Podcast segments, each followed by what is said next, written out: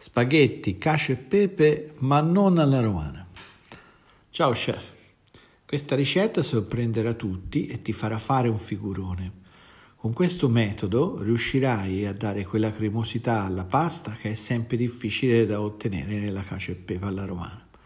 Il trucco sta nel preparare una maionese di latte, aggiungervi il pepe e il cacio e saltare la pasta in padella con un po' di acqua di cottura.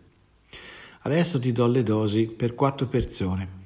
320 g di pasta, penne rigate o spaghetti, latte intero circa 80 g, olio di girasole 160 g, pepe nero macinato all'istante, 160 g di cacio pecorino grattugiato.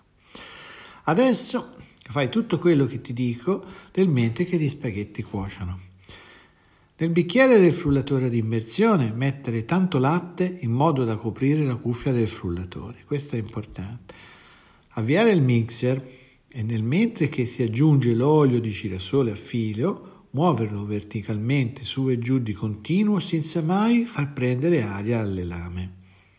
Porta un po' di pazienza perché la maionese inizierà ad addensarsi non prima di aver aggiunto almeno 160 g di olio. Quando si sarà addensato, smetti di aggiungere olio perché altrimenti si smonta. Sempre a freddo aggiungi nel bicchiere il cacio e il pepe e mescola con un cucchiaio.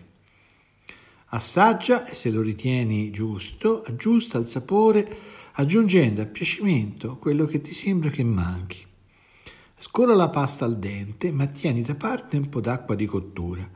Salta la pasta in una padella mantenuta calda con un fuoco leggero, aggiungi 2-3 cucchiai di acqua di cottura e una prima quantità di maionese di cacio e pepe. Suggerisco un cucchiaio da brodo per ogni 80 g di pasta. In base alla cremosità che intendi dare, decidi se aggiungerne ancora. Impiatta e insaporisci con un'altra generosa grattugiata di pepe nero.